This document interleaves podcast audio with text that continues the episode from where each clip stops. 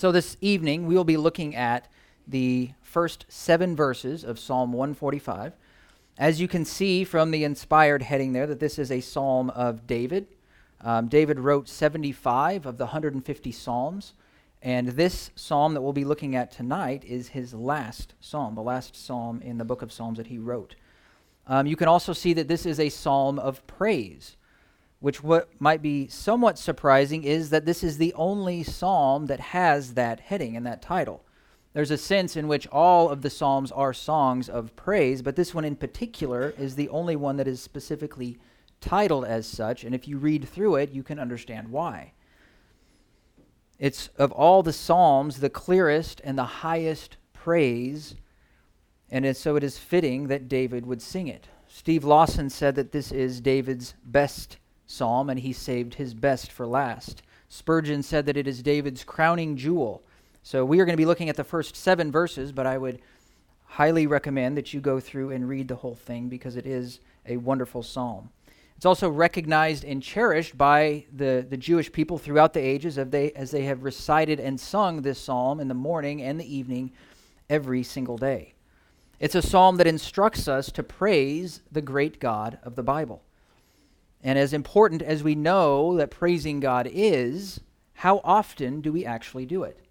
It should be a desire of ours as, as followers of Christ, as children of God, to praise Him. It is also a command in Scripture that we do it. Praise is the grandest pursuit that we have, and it is the ultimate priority in our life. But the truth is that we get bogged down with the cares of this world the tending of our families, the rigors of work. Those are all good and very important things that should be done, but unfortunately, we allow them to crowd in on our praise of God. But the irony is that the fellowship of the family, the rigors of work, the daily grind that you go through in your home, is where some of the greatest praise of God can come from. And so Psalm 145 summons all believers to this end the unending praise of the great and glorious God of the Bible. And important for us here tonight is it calls us as parents to pass on the torch of that praise to the next generation so that there is never an ending to the praise of God. It is never interrupted. The first seven verses of this psalm praise God for his greatness. And in Psalm 145, 1 through 7, David gives us five instructions on how we are to praise the great God of the Bible. Because as leaders in our home, we should set an example of that. We should pass on the act of worship to our kids as they see us doing that and they hear us proclaim the greatness of God. And David begins here in the with the opening by pinpointing the object of our praise, and it is our great God, the King. He begins with verse 1 I will exalt you, my God, O King. I will bless your name forever and ever. David begins saying, I will exalt. Exalt means to lift up to a high place, to build up. The idea is making the praise and the glory of God your goal of your life, the pursuit that you have. Not the pursuit of happiness or the pursuit of wealth, not the pursuit of land or fame or respect or comfort or the American dream or any other thing that the world would say this is what you should pursue, but rather the praise of God and to lift him up and exalt Yahweh. And this is David's deliberate and his determined vow. You'll see that six times in these seven verses he makes the dedication that I will. I will exalt, I will bless, I will praise, I will meditate and I will joyfully shout. He is saying that nothing is going to get in the way of my praise of Yahweh.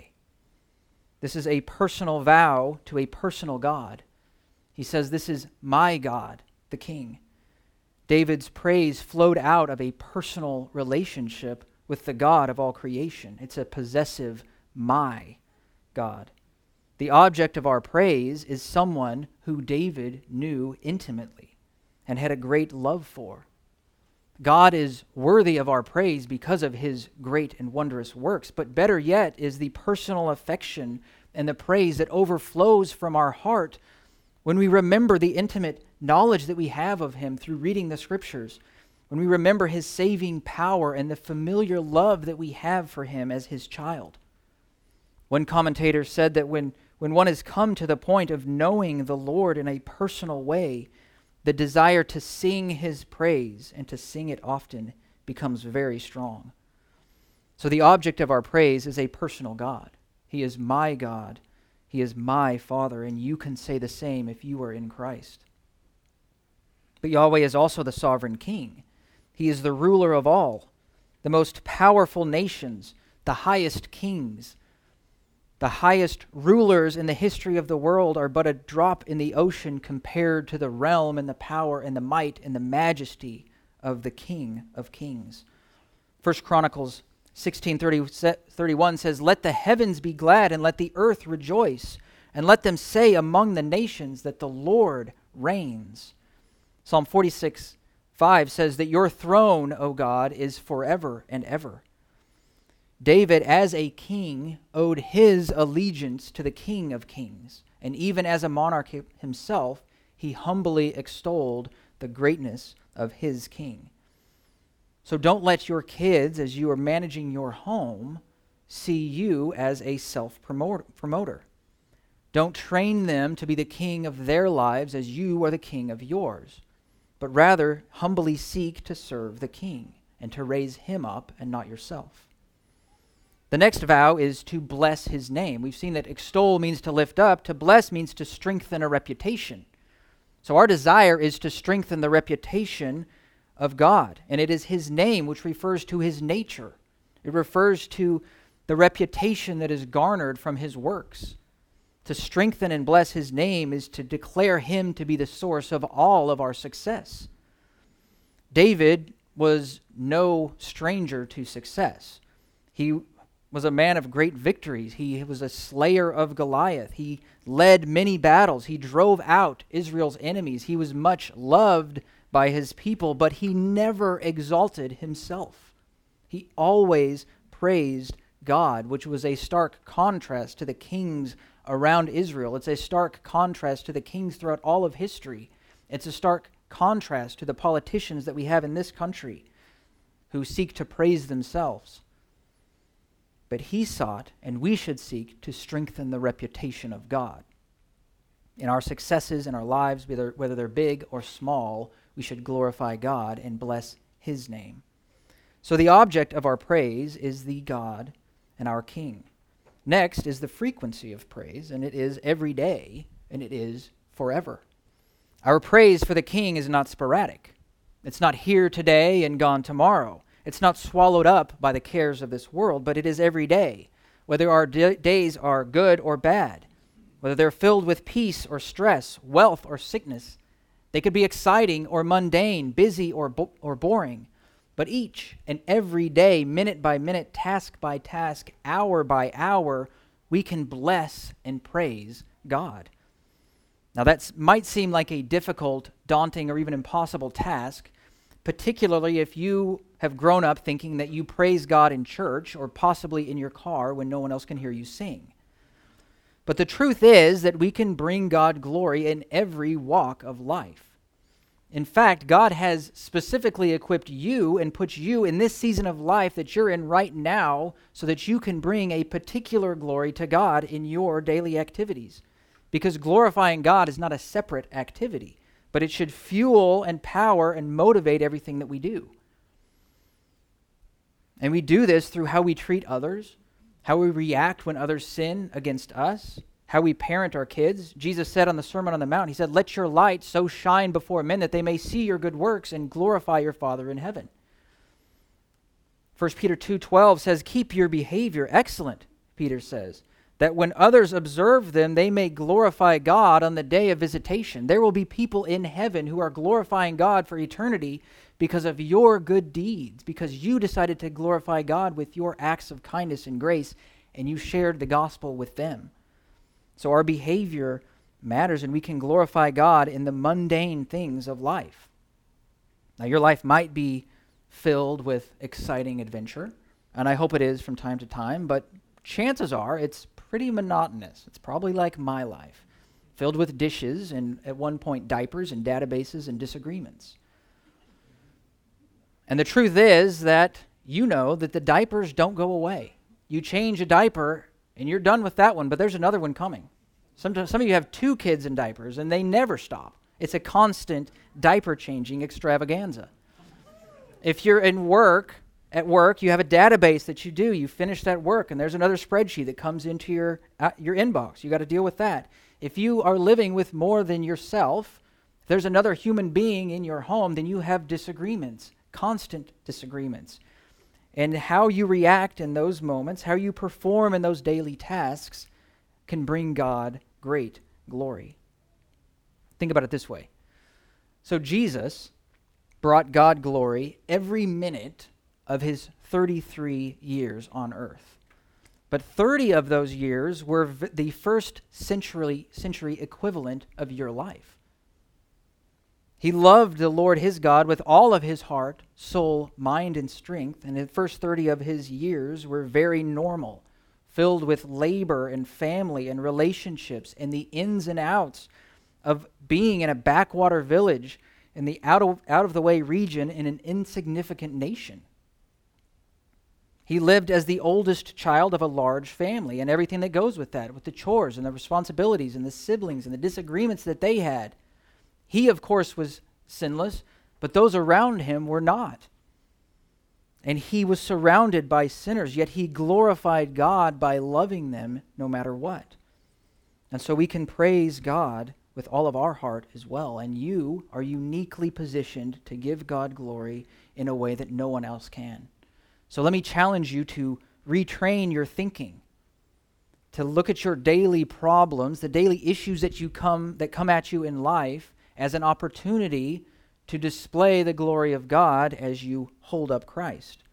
So that every time your spouse sins against you, you react with love. When you're doing your job with all of your heart, even though you're passed over or you don't get the recognition that you think you deserve, when your child, for the hundredth time, disobeys, look at that as an opportunity for the gospel. When you patiently have the great privilege of fetching your child a second glass of water at 9 o'clock at night, when there is no way that he's that thirsty. When you love and serve those around you who are in your care while lifting up Christ, you are bringing praise to his name. And we'll also notice here that this praise it is every day, and it lasts forever and ever. He says, I will pray your, praise your name forever and ever in verse 2 and in verse 1. Our love and our devotion is not something quickly given and forgotten. It's not a momentary whim, but it begins now and it lasts forever. Literally, it says to eternity and evermore. That's how long we're going to be praising God. Now, since you guys have kids, you know who Buzz Lightyear is. Buzz's famous line, I'll start it and you finish it. He says, To infinity and beyond. And beyond. That's right. And that's the idea. Our praise for God will stretch to inter- eternity and beyond, to evermore. That's the opportunity that we have to praise Him and bring Him glory forever and ever. So, David has pointed out the object of our praise, which is our King and our God. We have seen that our praise is every day and it continues forever. And next in verse 3, we see the reason for our praise, and that is God's greatness. Verse 3 says, Great is the Lord and highly to be praised. His greatness is unsearchable. So, this Hebrew word for great is all over the Old Testament. It's used in ways to speak of what is great in size and height and extent. It's also used to talk about what is great in weight and significance and influence and power. It's used throughout the scripture to frequently describe both the character and the attributes of God, who he is by nature and what he does with his deeds. Yahweh is described as being a great God, a great king. A gr- he is great in love, he is great in kindness, he is great in compassion, and he is great in power. He does great wonders, he gives great victories, he has great mercy on those who cry out to, for him to him for mercy, and he has a great wrath and a great indignation against sinners. There are a myriad of reasons that we could praise God, but here specifically, we praise him for his greatness. and he is highly to be praised. The word translated highly is actually a, the second time that the of the three times in this one verse that the word great is used. It's actually great is Yahweh and greatly to be praised, and his greatness is unsearchable. But this is the second usage is a different word that works to, in, um, to intensify the abundance of our effort.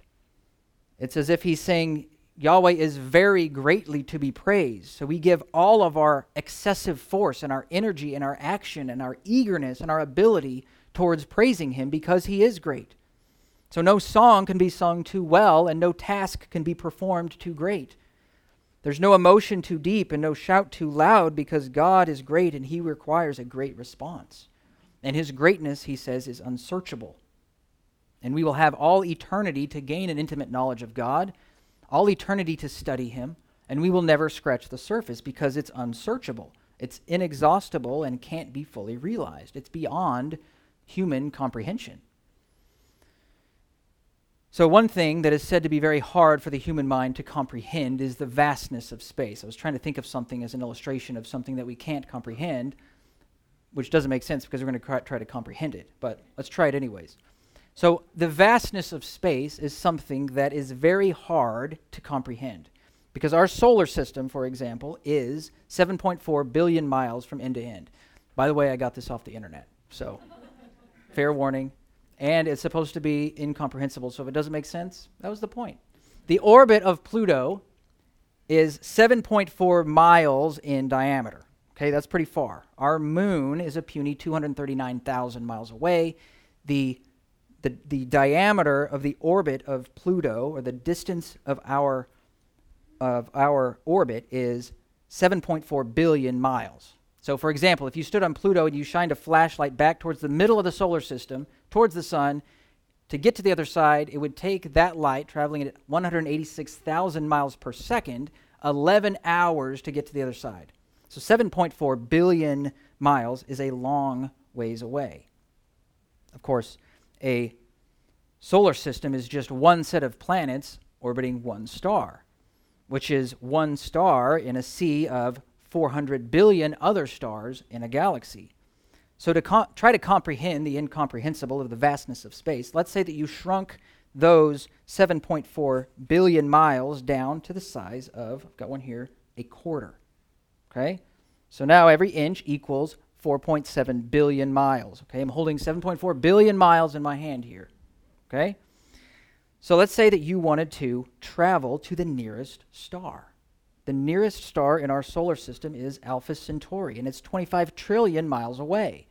So if we're using our handy dandy scale, where 7.4 billion miles is one inch, that means that every step that we take on our journey is 100 billion miles. Okay, well, my steps are roughly 100 billion miles per step, if this equals 7.4 billion miles. Does that make sense?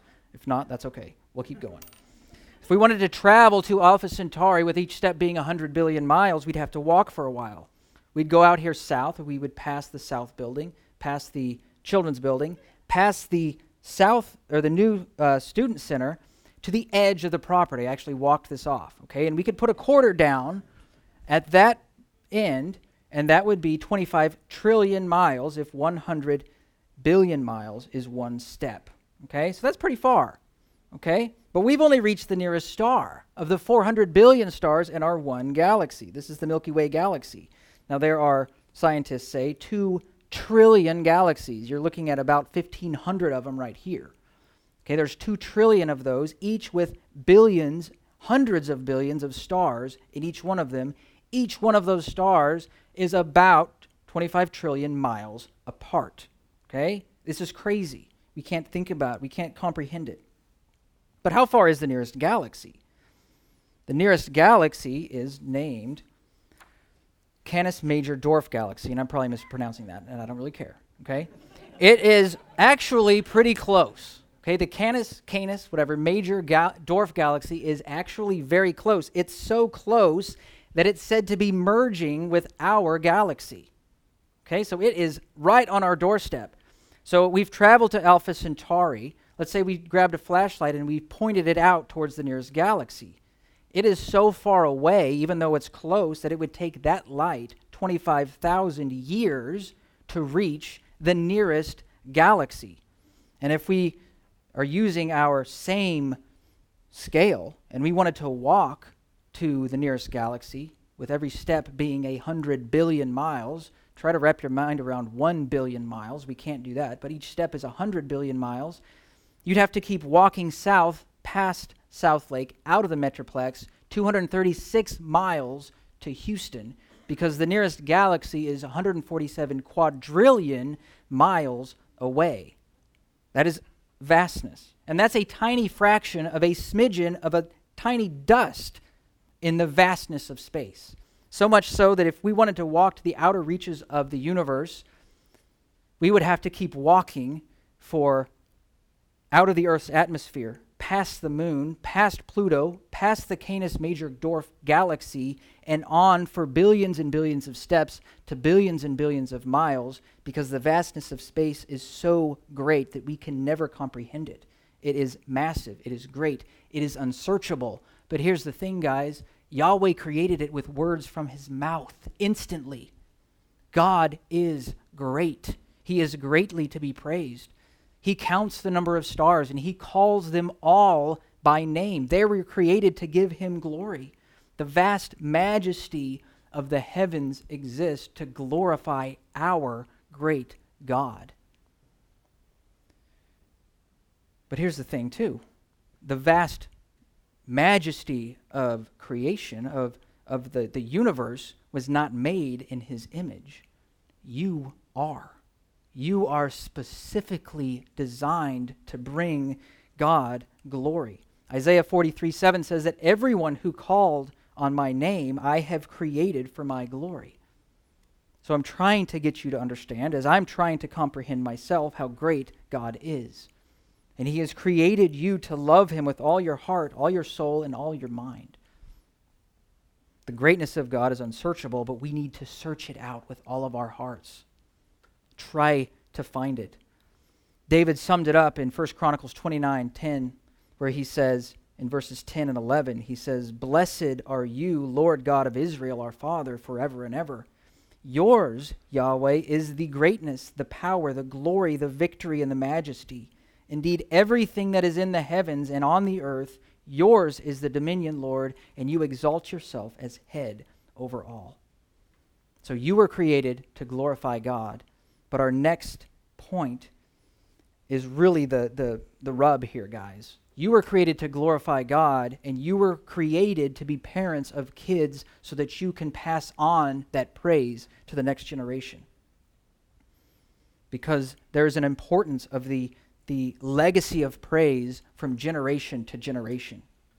Verse 4 says, One generation will praise your works to another and will declare your mighty acts.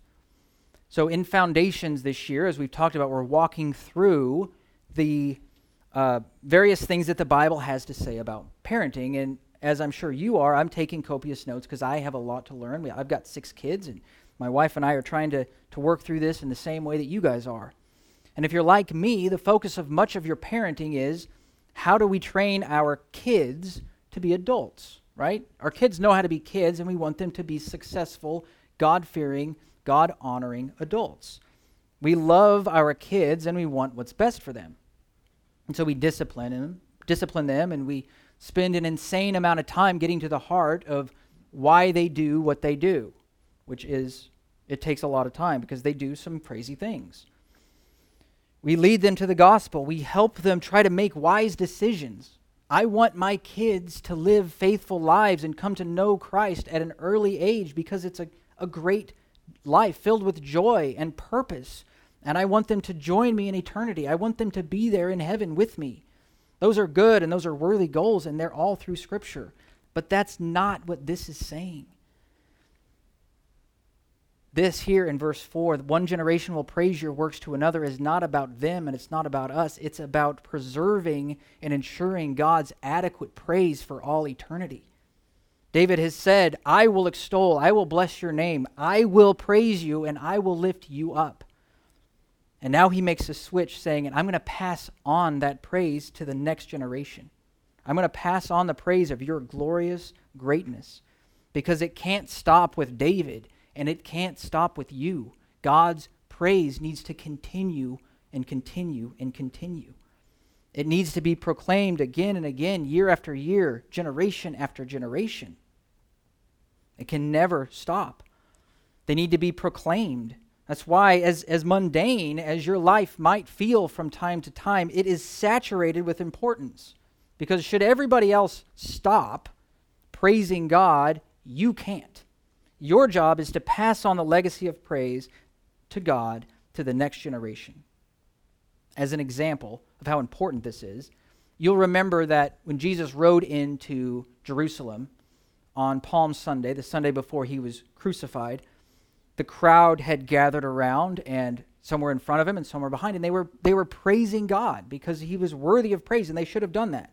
Matthew 21 9 says, Now the crowds going ahead of him said to those who followed, they were shouting, Hosanna, glory, praise, adoration, joy to the Savior. That's what Hosanna means. Hosanna to the Son of David. Blessed is he who comes in the name of the Lord. Hosanna in the highest, because Jesus must be praised. God must be praised. But the Pharisees, you remember, didn't like it. They didn't like the, that obvious call to Jesus as God and his, his deity. And so they told Jesus to shut up your disciples rebuke them. Tell them to stop saying that. And you'll remember that Jesus replied, I tell you, if these, these disciples, these people stop speaking, the stones will cry out because God must be praised. And our job is important because we have to make sure that the stones never have to cry out. We need to train the next generation to praise God so that there's never a moment when He is not glorified. So, how do we do that? Well, thankfully, this comes with a handy guide for us. Verses 5 to 7, we have the method of praise. The method of how we do this. It says, On the glorious splendor of your majesty and on your wonderful works I will meditate. Men shall speak of your power and of your awesome acts, and I will tell of your greatness. They will eagerly utter the memory of your abundant goodness, and I will shout joyfully of your righteousness. Now, there's a lot in there. There's a lot of descriptions of God that we could talk about for a week about how great God is. But I want to focus our remaining minutes on the way that David goes about glorifying God, because that's going to instruct us on how we can do that as well. But before we do that, real briefly, you'll notice that David once again per- picks up this personal vow of, I will. I will meditate and I will tell of your greatness, he says. But the men in verse 6 is actually just a plural form that could be better translated as they. In fact, if you have an ESV, it's translated that way. So if we did that, as many translators do, it would look something like this literally saying, which reflects kind of a back and forth between these generations. While I meditate on your wonderful works and the glorious splendor of your majesty, they will speak, meaning this, this next generation, they will speak of the power of your awesome acts. While I tell of your greatness, they will eagerly utter the memory of your abundant goodness and will shout joyfully of your righteousness. So here we have an active passing of that baton of praise to God from one generation to the next, right here in these verses. But the method of how this is accomplished starts in verse 5, where we have meditation, right? It begins with meditation, it begins with your personal study, your prayer time. Meditation always relates to an inner mental activity. It includes emotion and thinking, but it's mainly regarding study. And it always has to do with the heart. So his works are always studied. His word is always studied. The things that he does is mumbled on your mouth as you recite them throughout the day. That's the idea here behind meditation. So the passing on of the praise of Yahweh to the next gener- generation begins with your personal dedication to study the Word of God and know what it says and meditate on it day and night. And then encourage your children to read and study on their own. But we don't stop there because we have to continue. We have to teach them. We have to do that with everyday conversation. It says right here that we should speak. We shall speak, and we will tell of your greatness. To speak is just a reference to regular old, everyday chit chat, dialogue, or conversation. The greatness of God should be always on your lips in your home when you're talking to your kids. It's not enough for us to meditate on his greatness, but we need to speak of his greatness. Just have it be a regular part of your conversations. If you really think back of what you talk about all day with your kids, how much of it is revolving around how great God is? Chances are, if it's like my household, I've got to get better at this myself. We talk a lot about the weather, we talk about sports, we talk about what we're going to do tomorrow, what kind of entertainment we're going to have, what we're going to do next week. Before long, your time is all spent up with that. Well, the, gra- the grace of God and His salvation, His awesome creation, all of those things should be readily on our lips all the time.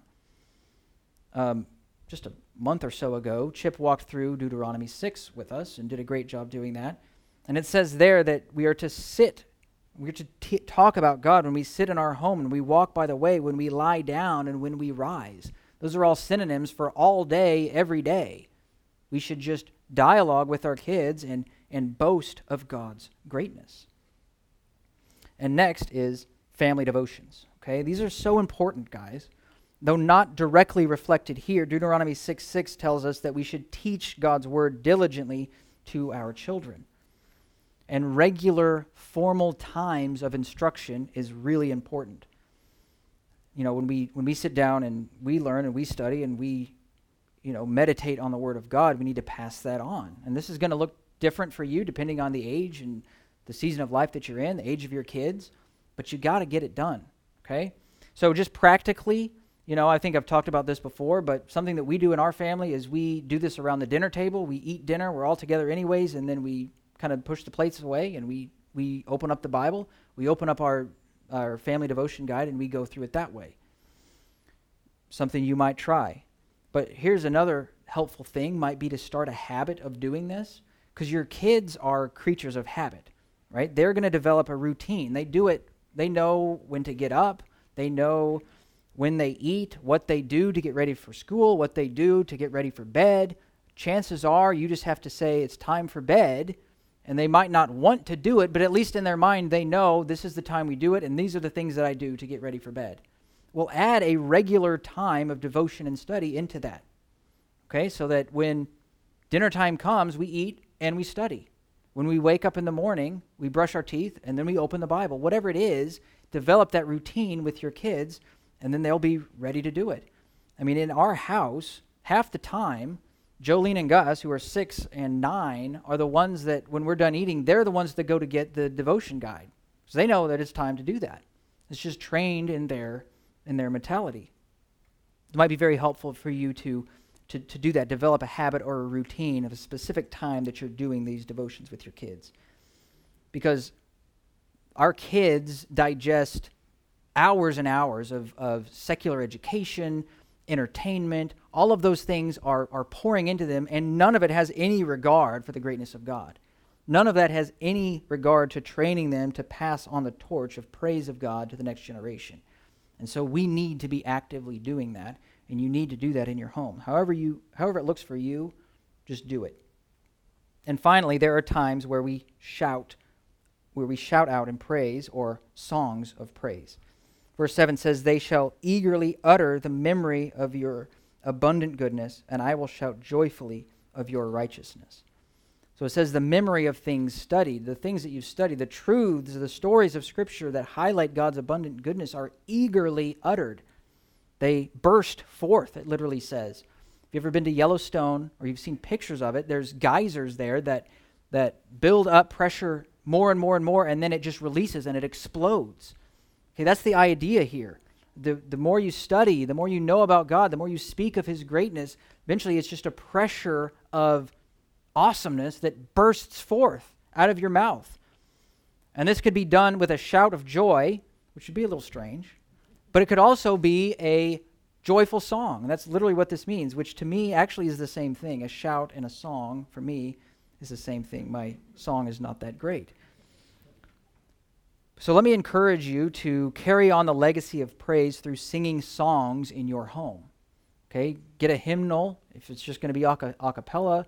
If you play the guitar, get a CD, something that you can do in your home to, to start singing praises to God and praise Him for His salvation.